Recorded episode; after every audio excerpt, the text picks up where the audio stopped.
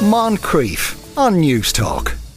North Atlantic, the Dark Ocean began on RTE television last night, presenting what life is like for many of the creatures who inhabit our ocean neighbourhood. And the man whose job it was to capture those images was the cameraman and filmmaker Ken O'Sullivan. Afternoon, Ken. Hi, Sean. How are you? Thanks Not- for having me. Not too bad. Now, I, I suppose like people would know that, say, if, if someone is i- i- is filming creatures on, on, on land, often you have to build a you know a hide so that the, the animals aren't aware of you uh, and uh, and act naturally. Do you have to do something similar when you're when you're taking pictures under underwater? Yeah, I mean, look, like all wild animals, their their natural instinct is to be wary of us or to run away. So you're right. People use a hide because they're trying to fool the birds or whatever they're filming. You know that that they're not there. And in in in the ocean, our biggest problem is a lot of these animals, even you know some of the largest animals ever to have lived, fin whales, blue whales. If they see me, they don't know what I am, and their natural instinct is to move away from me most of the time, and that's okay. So, but we try to work in a way that we don't intrude on them and.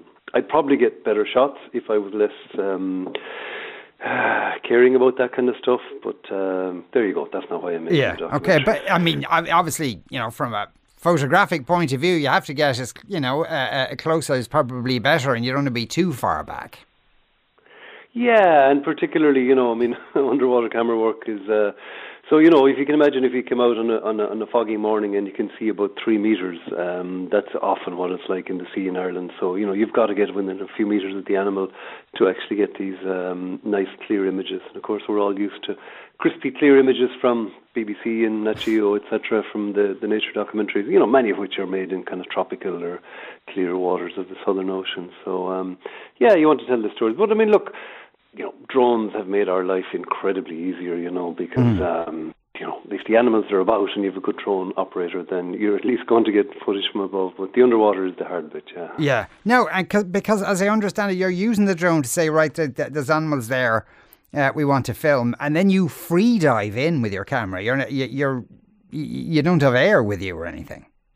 Yeah, yeah. Um, I mean, a lot of the action is at the surface, but you know, scuba gear is, is, is very bulky, and you're also probably using dive weights um, with it to counteract the buoyancy in your in your in your jacket. So it- it's just too cumbersome. Um, if you're going to be getting in and out of a boat, you know, 40, 50 times in a day, it's just too cumbersome, and you can't move that quickly. So you need to be mobile, and then. Um, Generally, it's thought so. so, uh, blowing bubbles is a sign of aggression between whales. You know, if a whale wants to kind of throw his fist up at another whale, he'll blow bubbles. So, um, I'm six foot four, but I'm I'm absolutely minuscule beside um, these lads. So if I get into the water and start uh, making threatening behaviour, it mightn't be a good idea. Right. Okay. But but you're limited in the amount in the amount of footage you can shoot at any given time. Given you know you're you're holding your breath. Yeah, yeah, but you'd never get there with scuba. You know what we try to do with these uh, large whales is try and spot the path that they're taking, and then the boat kind of goes ahead, drops me in, and pulls away, and I try to gently swim into their path.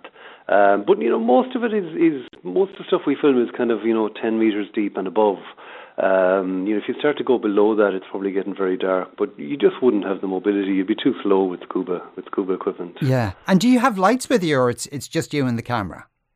Uh, sometimes for sharks, certainly not for, for whales. Yeah, it's too. Um, again, it would be too bulky, and uh, you know these animals are, are they take fright. I mean, I've been in the water with fin whales, blue whales, and when they see you, they turn away, which is is slightly absurd. You know, blue whale that could be, Yeah.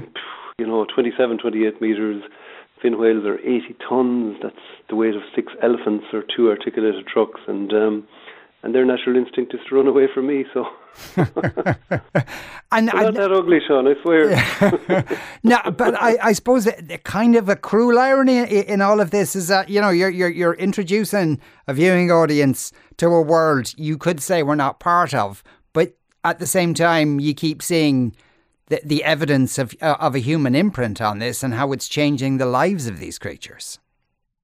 Well, absolutely. Look, there's a lot of conservation issues, but you know, first and foremost, I want to show people the beauty of our natural world, um, the beauty of what's there, and, and, and, and tell the stories. And, and then, I suppose, added on to that, you know, if I come across these conservation stories or these issues, of which there are many, you have to tell these stories. And, you know, nature documentaries for far too long didn't, they just ignored conservation. Now, everybody can answer why they did it that way, but, you know, that's what they did. And then in the last couple of years, really, it's become kind of topical now. And that's great. That's wonderful. We have to tell these stories. But I think it, it's interesting. I mean, we're a very small country and we're surrounded by ocean, but yet, a lot of people are saying to me they're they're they're kind of starting to realise now that we you know we're surrounded by ocean in Ireland and nobody's very far away. Even if you live in in Athlone, you're still only an hour and a half or two hours. So mm. hopefully people are getting into the sea, they're swimming, they're surfing, they're getting a connection with it and to see the beauty of what's there and um, yeah. Yeah, is is fishing having an effect? And I don't mean from Irish uh, um, uh, fishing craft. I mean these kind of massive uh, massive factory ships that rock up? Well, it's both, Sean, and, and uh, anybody knows the, the biggest problem of the ocean is overfishing. Globally, we're taking too much from the oceans, and my family fished for 250 years. We we survived the famine because we were able to feed ourselves in the sea. I'm not giving anyone a kicking, but I'm certainly not going to stand back from stuff that I see because there is chronic overfishing going on by both internationally, but certainly on a local level. You know, there's um, overfishing of sprat, which the International Council for Exploration of the Sea have been saying to Ireland for many years now. You're you're taking way too much, and is being ignored. So I, you know, I I have to believe that you know if people knew what was happening, that generally so people wouldn't continue to do that. So, I, look, I'm for education and awareness, and I talk to politicians and civil servants and school. Our, our stuff is now in the curriculum. And you can't go pointing your finger at anybody, especially into coastal communities where I live, who are struggling. But, you know, there's certain things we need to do differently. And anybody that's kind of saying, do you know what I mean? In, in the whole environmental discussion, you know, the, oh, well, if you're going to fish or you're going to farm, you know, oh, there's going to be consequences. Anybody that's saying that is a vested interest, right? Because you absolutely can fish and farm sustainably, and people can make a livelihood. Yeah. Ken, uh, thanks a million for talking to us today. Uh, best of luck with the rest of the series. That's Ken O'Sullivan there, uh, the man behind North Atlantic, The Dark Ocean, which is uh, will be uh, carrying on next Sunday night uh, as well.